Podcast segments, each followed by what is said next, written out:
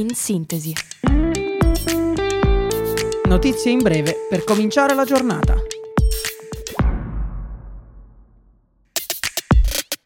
Buongiorno a tutti da Radio Yulm, io sono Stella e questo è In Sintesi, il podcast dedicato alle notizie del giorno. Ieri il DDL Roccella contro la violenza sulle donne è diventato legge.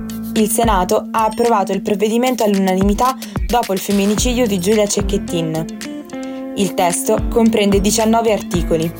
Il giudice avrà 30 giorni per decidere le misure cautelari dopo la denuncia. Per la prevenzione è consigliato il braccialetto elettronico con relativa verifica tecnica. Aumenta il divieto di avvicinamento alla vittima, portato a 500 metri. In possesso di prove del reato, l'arresto potrà scattare nelle successive 48 ore. Filippo Turetta si trova in un supercarcere ad Halle, in Germania. Il tribunale tedesco di Hamburg ha dato il via libera per la consegna all'Italia del ragazzo.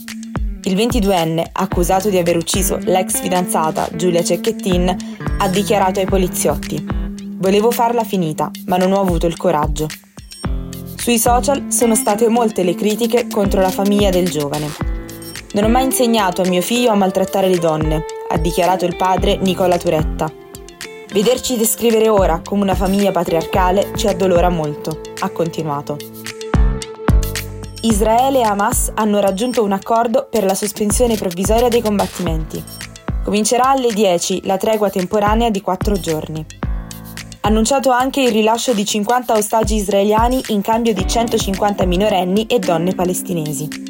Lo scambio dovrebbe avvenire oggi. Non fermeremo la guerra dopo il cessate il fuoco. Continuerà finché i nostri obiettivi non saranno raggiunti, ha riferito il premier Netanyahu. Nel frattempo, la brigata di fanteria Givati dell'esercito israeliano ha catturato il quartier generale di Hamas nel nord di Gaza. Nell'ambito del vertice intergovernativo in corso a Berlino in questi giorni è stato firmato il piano strategico Italia-Germania. La Premier Giorgia Meloni e il cancelliere tedesco Olaf Scholz hanno sottoscritto un piano d'azione per la cooperazione strategica. Tra le novità è prevista un'intensificazione del dialogo tra i settori dell'energia, delle infrastrutture e della difesa. Tra gli argomenti trattati nel bilaterale tra i due governi c'è stato anche il recente accordo Italia-Albania. Dobbiamo trovare un percorso per regolare la migrazione. Abbiamo bisogno di lavorare assieme a livello comune per una soluzione, ha annunciato Scholz. Monica Bellucci e Miriam Leone saranno tra i protagonisti della puntata di Che tempo che fa di domenica 26 novembre. Le due attrici parleranno del loro nuovo film in uscita Diabolic Chi sei. La pellicola arriverà nelle sale dal 30 novembre. Si tratta del terzo e ultimo capitolo della trilogia iniziata con Diabolic e proseguita con Diabolic Ginko all'attacco. È partita con mezz'ora di ritardo la partita tra Brasile e Argentina, valida per le qualificazioni ai campionati mondiali. Ieri sono stati gravissimi gli scontri tra tifosi allo stadio Maracanã di Rio de Janeiro.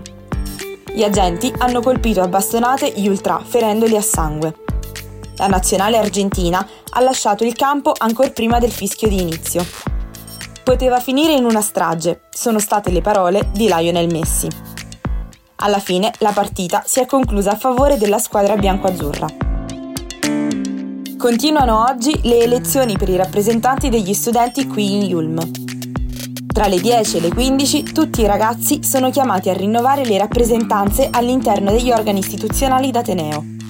Si può accedere al sistema di voto tramite le credenziali istituzionali. Per ulteriori informazioni consultate il sito Yulm. Anche per oggi è tutto. Appuntamento a domani, sempre qui su Radio Yulm con In Sintesi.